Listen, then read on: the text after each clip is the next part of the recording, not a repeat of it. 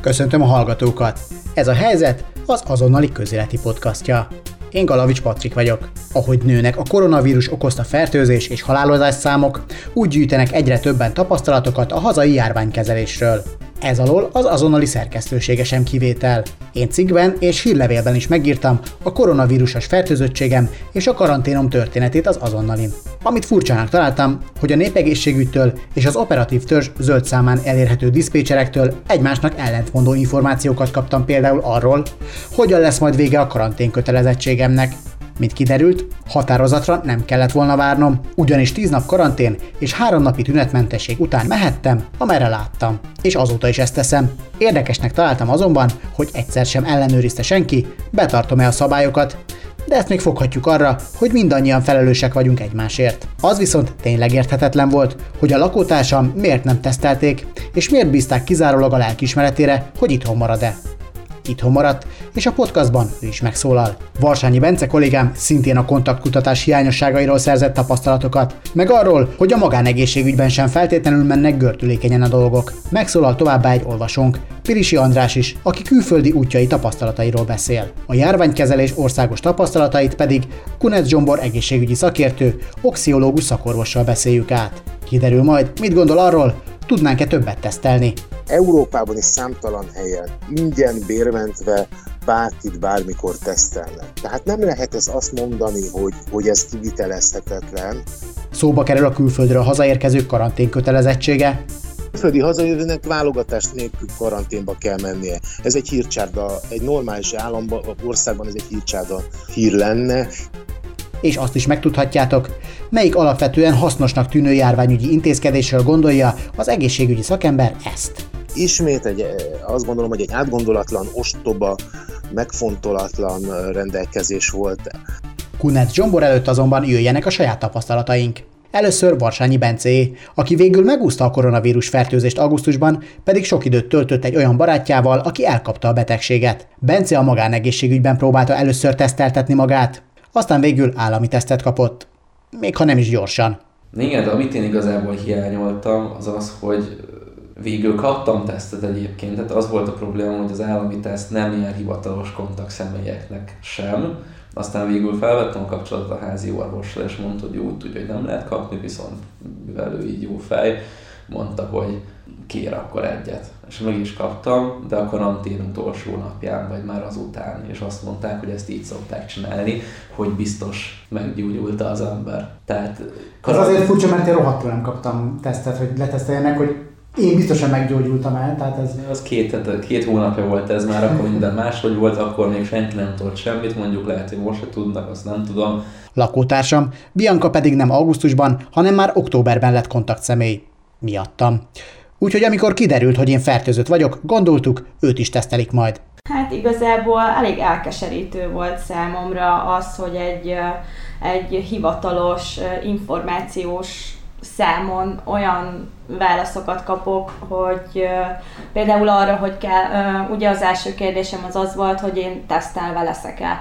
Ezt egyébként a házi orvosomnak is föltettem, és mindenhonnan azt a kérdést, vagy azt a választ kaptam, hogy amíg én nem produkálok tüneteket, addig, addig ők nem fognak tesztelni. És uh, ahhoz képest, hogy azt súlykolják, hogy mekkora felelősség van rajtunk, mint hétköznapi embereken, én úgy gondolom, hogy uh, nem kellett volna, hogy választási lehetőség legyen az én tesztelésem.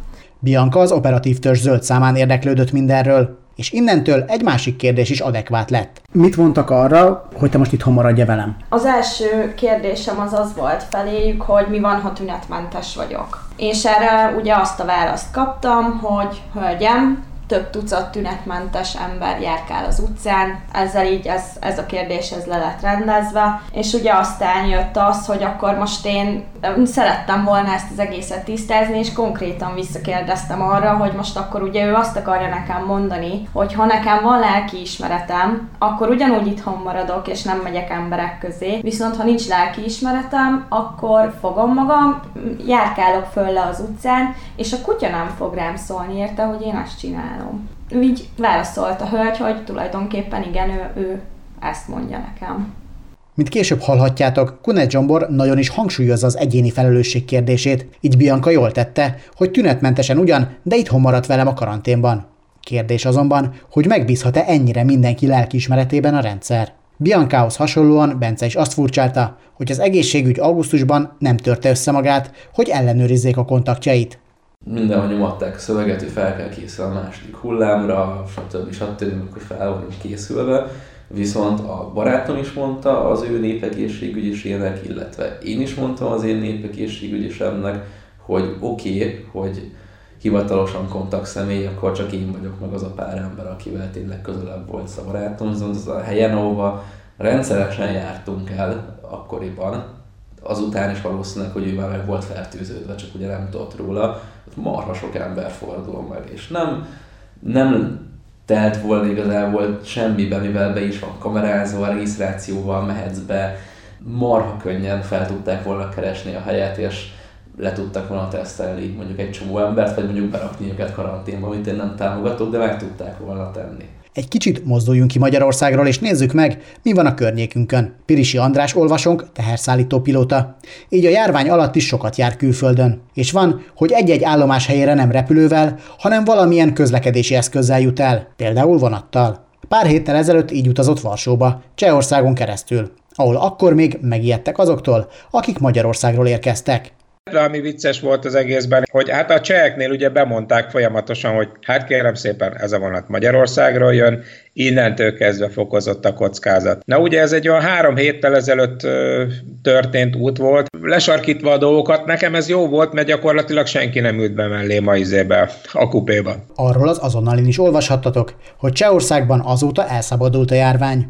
Így amikor András egy héttel ezelőtt Brunóban járt, egészen más tapasztalt. Na, már teljesen megváltozott a világot. Gyakorlatilag Csehország bezárt teljesen, tehát olyan szinten, hogy az élelmiszerboltok voltak csak nyitva, az éttermeknél ilyen ajtóban történő csomagos kiszolgálással oldották meg a dolgot, illetve le volt zárva az egész ország teljesen. Tehát gyakorlatilag ott tényleg észre lehetett venni, hogy egy ilyen, egy ilyen becsületes 180 fokos fordulattal álltak a, a, a vírus helyzethez. És hogy miért fontos ez? Mert Kunec Zsombortól majd azt is megkérdezem, szerinte elkerülhetjük-e, hogy a csehek sorsára jussunk?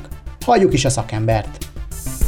Ön szerint a tesztelési rendszer az megfelelő-e? Egyáltalán megfelelően van-e megszervezve, vagy csak egyébként nem működik, mert a mi tapasztalataink azt mutatják, hogy hát elég esetleges ez a dolog. Helyese egyáltalán ezt a mentősökre bízni, akik egyre kevésbé bírnak ezzel, erről pont ma olvastam híreket, de hát én már három héttel ezelőtt is ezt tapasztaltam, amikor felhívtak a mentősök és közölték, hogy Isten tudja, hogy mikor tudnak hozzám kijönni, hogy inkább én menjek be a Dévai utcába. Szóval mi a helyzet a tesztelési rendszerrel? Megfelelően fel van-e készítve egyáltalán, vagy, vagy hogyan tudna ez jobban működni? Látszik, hogy nincsen, hiszen mindennek minden WHO ajánlást nem tud betartani a kormány, egyet sem tud betartani, nem mindet, hanem a WHO ajánlásokat a tesztekkel kapcsolatban abszolút nem tudja betartani. Nyilvánvalóan komoly probléma van mind a tesztele, tesztelő egységek számával, mind pedig a laborok számával is.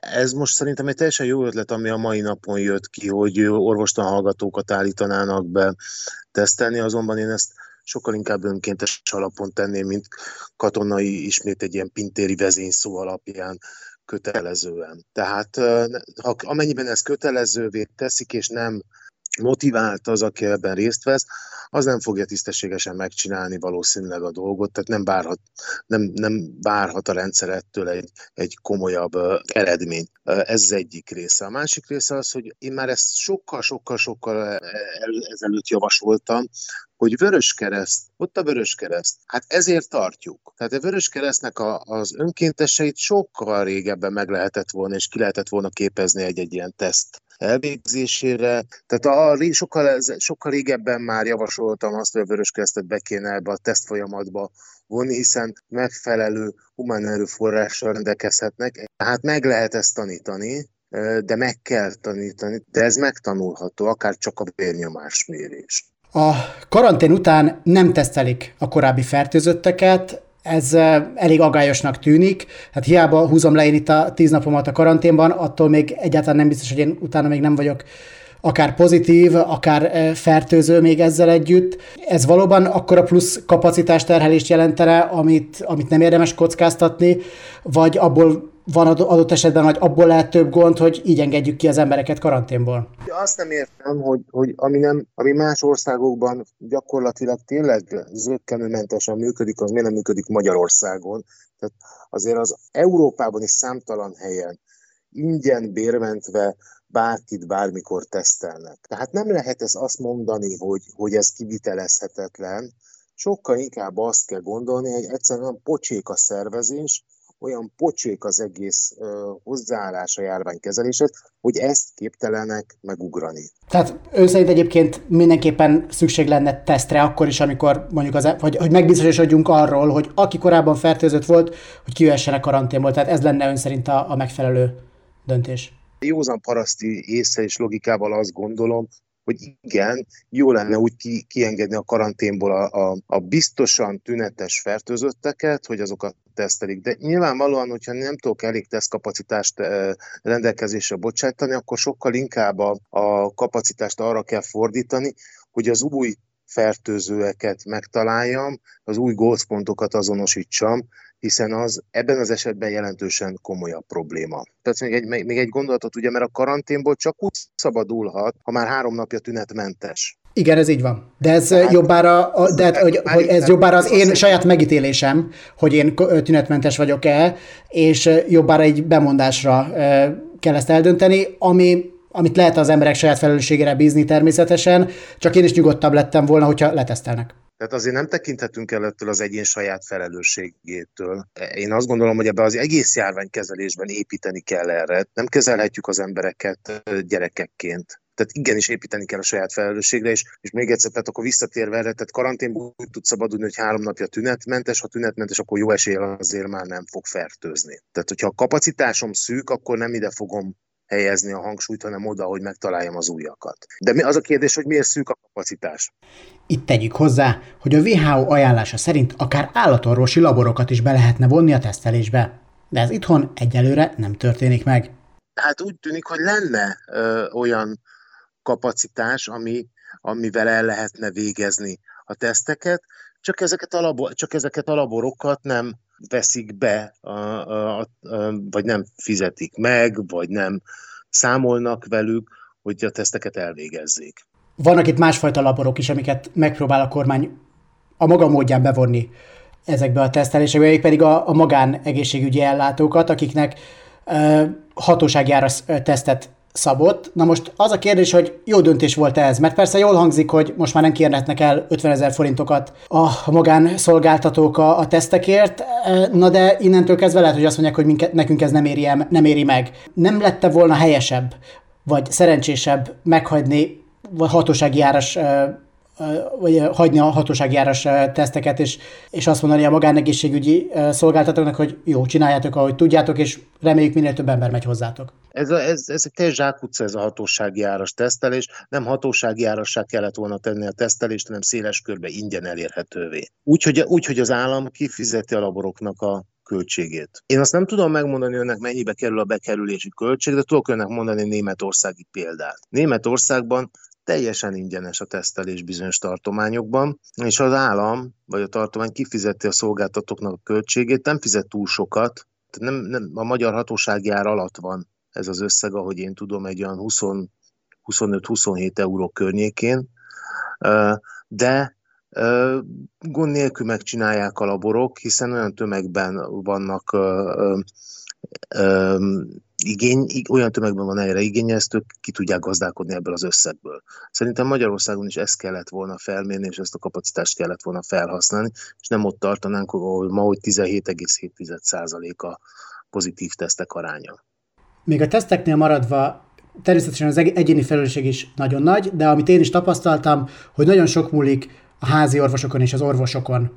És Nekem pont szerencsém volt, nekem a házi orvosom egyből azt mondta, hogy vannak ilyen tüneteim, ha még csak enyhék is, de ez már teszt, és tessék befáradni egy, egy tesztelésre. Rendben, de most már egyre több olyan történetet látunk, amikor az orvosok bizonyos esetekben, mint hogy ilyen könnyen lemondanának a, a tesztelésről. Itt van például annak a, a kismamának a, a, az esete, aki koronavírus gyanús tüneteket produkált, de miután kicsit jobban lett, az orvosa azt mondta, hogy nem indokolt a teszt, és aztán végül a kismama magának harcoltak ki, hogy már pedig engem teszteljenek le, és végül kiderült, hogy pozitív, és folytatódott a történet, ráadásul elég szomorúan, mert végül elvetélt. De miért vonakodnak az orvosok ilyen esetekben azt mondani, hogy miért, tehát hogy nekik annyi lenne, hogy hát oké, menjen tesztelésre, tehát ennyit mondhatna. Miért vonakodnak ezt mégis sokszor megtenni? Értelmét látnák a tesznek, szeretnének gyors eredményeket, de azt látják, hogy nem kapnak gyors eredményeket, ezért próbálnak olyan, olyan teszteket kérni, vagy olyan a helyzetre fókuszálni, ahol, ahol vagy, vagy próbálnak ők maguk triázsolni, hogy kiket érdemesebb tesztelni, hogy ne töltsék túl a rendszer. Ezt értsák, hogy ő nekik rossz és rossz között kell választani, tehát jó döntést nem tudnak hozni. A járványkórházak és a betegmozgatás megfelelően vannak-e kijelölve a járványkórházak? Elegendő van-e és kapacitással jól számolnak-e, mert nyáron, mint hogy egy kicsit túl, vagy a tavasszal, mint hogy még egy kicsit túllőtték volna ezt. Most meg, most meg a napi ezer plusz fertőzöttel lehet, hogy, hogy, hogy azért ezt át kell majd gondolni. Nem, egész egyszerűen látszik, hogy teljesen ostoba módon kezelik a járványt, és régió betett. Budapesten nem nagyon van szabad kórházi, covidos kórházi ágy, az intenzív ágyakat leszámítva az van. Ezért kell meg, meg kellett nyitni Covid osztályként, vagy Covid kórházként két vidéki kórházat is. Teljesen fölöslegesen volt így kezelni a járványt, sokkal inkább azt kellett volna megtenni, hogy a működő nagy kórházakban a nyáron kialakítani COVID részlegeket. Ezt meg lehetett volna csinálni, különösen nagy befektetés nagyon sok helyen nem is igényelt volna, hiszen számtalan olyan megyei kórház van, amely vagy több telephelyen dolgozik, vagy pedig magának, maga a kórház mellett több épületben van betegellátás, tehát ott elkülönítetten létre lehetett volna hozni ilyen ellátóhelyeket, és sokkal egyszerűbben, könnyebben működött volna a dolog, a mentőket ezerszer kevésbé terhelte volna meg, hiszen nem kell Nyíregyházára szállítani mondjuk Szolnokról a betegeket, és vissza, tehát sokkal-sokkal egyszerűbb és, és élhető megoldást lett volna, de Kásnövék nem ezt választották. De nem csak ebben nem ezt választották, hát látjuk a tevékenységüket, hogy igazándiból lövésük nincsen az egészségügynek a működéséről. Van még egy dolog, ami szintén egy személyes tapasztalatból ered, ez a kontaktkutatás. Én, amikor kiderült, hogy koronavírusos vagyok, akkor elmondtam, hogy egy esküvőben voltam, én erről értesítettem az esküvőnek a, a szervezőit, tehát az ifjú párt, illetve mégis van egy lakótársam, aki ugyan nem produkált tüneteket, de elmondtam az orvosomnak, elmondtam a, az operatív törzs zöld számán, hogy hát mégis itt él velem, és azért jó esélye van, hogy megfertőződött. Mégsem tesztelték, és azt mondták, hogy a lelkismeretére van bízva, hogy itthon marad el. Na most, ha más nem, akkor a lelke megnyugtatása szempontjából talán jó lett volna, hogyha tesztelik. Egyébként ő itthon maradt. Helyese az, hogy, hogy még ezeket az abszolút közvetlen kontaktokat sem tesztelik, és ezt, ezt tényleg úgy látom, hogy ez már nem lenne egy, egy abszolút nagy kapacitás, főleg amikor, amikor kvázi tálcán kínáljuk magunkat, hogy tessék, itt vagyunk, és, és tessék minket letesztelni, mert mennénk dolgozni, tehát hogy ezzel a gazdaság is veszít tulajdonképpen. De most az a probléma, hogy a, a, ugye egyrészt a tesztelés azért nem működik, mert nincs kapacitás, másrészt pedig ez egy politikai döntés, hogy nem működik. Azért nem működik, hogy ne legyen több pozitív COVID fertőzött, ne legyen magasabb ez a COVID fertőzött arány és szám, Harmadrészt pedig azért nem, mert nem szeretnék ráállítani a gazdaságot. De kell érni, mert hogyha ön ott szétterjesztette a, a vírust vidám körben, ilyen gráfelméletszerűen ez tovább tud terjedni, ahelyett, hogy megfogták volna mondjuk ezt a 3-5-10 embert, 10 napi karanténba rakták volna, most egyből lesz több száz adott esetben, aki a fertőzött, aki, akinek egyrészt föl fog majd tűnni a járványügynek, akinek mondjuk panasza van, másrészt meg tünetmentesen még tovább adogathatja. Tehát ez egy teljesen nonsens a járványkezelés stratégia. Ugyanakkor hozzátenném, hogy külföldi hazajövőnek válogatás nélkül karanténba kell mennie. Ez egy hírcsárda, egy normális államban, országban ez egy hírcsárda hír lenne, hiszen látjuk, hogy nem a külföldi, külföldről hordják ide a vírust a puttonyukban, hanem a vírus otthon van és terjed, és ezt a terjedést kellene azzal megakadályozni, amit ön is felvetett a helyes kontaktkutatással, ami nem történik viszont meg. Ellenben, hogy valami pótcselekvés mégiscsak csináljon az állam, a külföldieket meg vagy a külföldről hazatérőket meg karanténba zárja.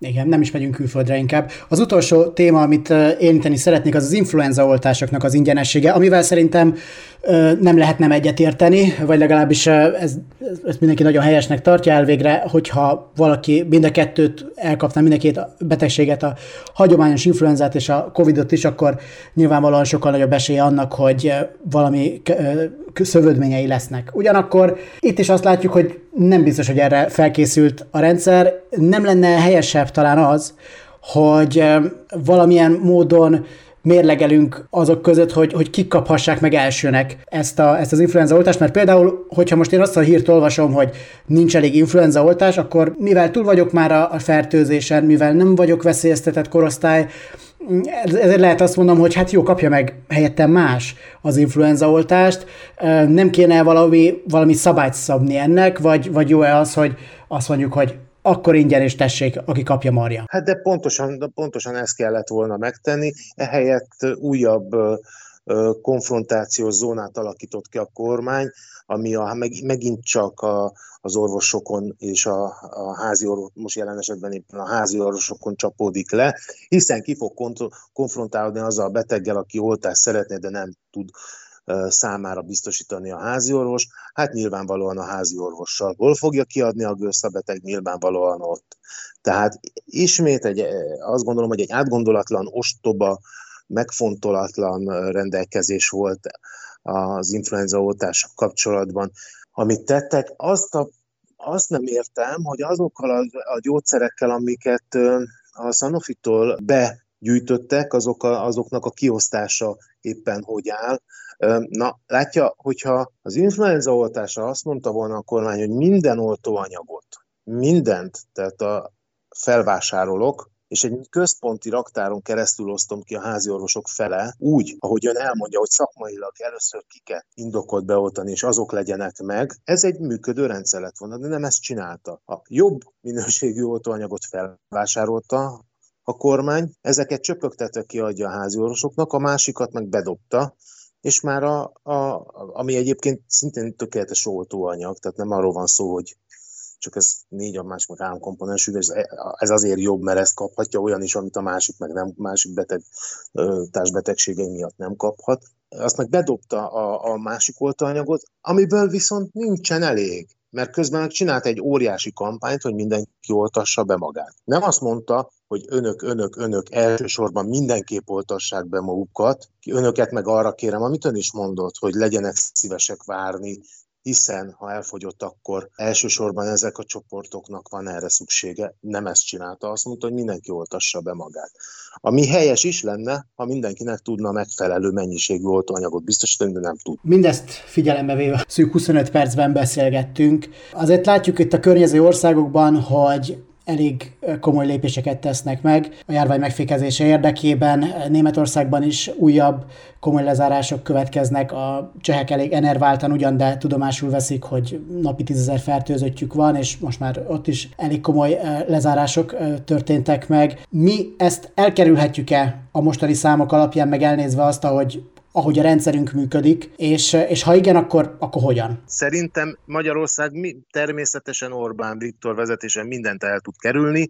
A lényeg az, hogy a Fradi Újpest meccs meglegyen. És hogyha kevésbé uh, ironikusra vesszük, akkor, uh, akkor mondjuk Fradi Újpest meccsek nélkül, és, és mondjuk itt tömegrendezvények nélkül megúszhatjuk a, a, azt a katasztrófát, amit mondjuk most már a, a csehek átélnek például? Hát nem, nem, nem tartom azt reális szkenáriónak, hogy, hogy, hogy a cseheket megússzuk. Tehát én, nem, én azt nem tartom egy reális szkenáriónak.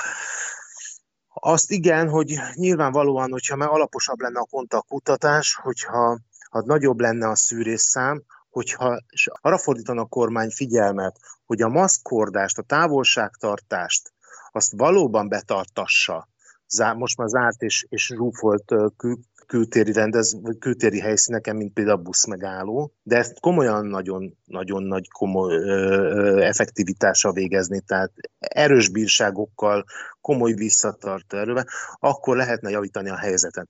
Addig az, azonban, amíg egy Fradi Újpest simán, simán lezaj, lezajolhat úgy, ahogy ez megtörtént, és, és addig, amíg például a templomok maszk nélkül akár nyitva vannak, addig ez nem várható el. Ez volt ezen a héten a helyzet. Ne felejtsetek el feliratkozni Spotify-on, a Google Podcast felületén és iTunes-on, ahol értékelni is tudjátok a podcastot. Valamint kövessétek az azonnal itt Facebookon, YouTube-on és Instagramon, illetve iratkozzatok fel hírlevelünkre, a reggeli feketére. Az én oldalamat is megtaláljátok Facebookon, ahol örömmel veszem az üzenetben küldött témajavaslataitokat. Galavics Patrikot hallottátok, a figyelmeteket megköszönve búcsúzom, a viszont hallásra.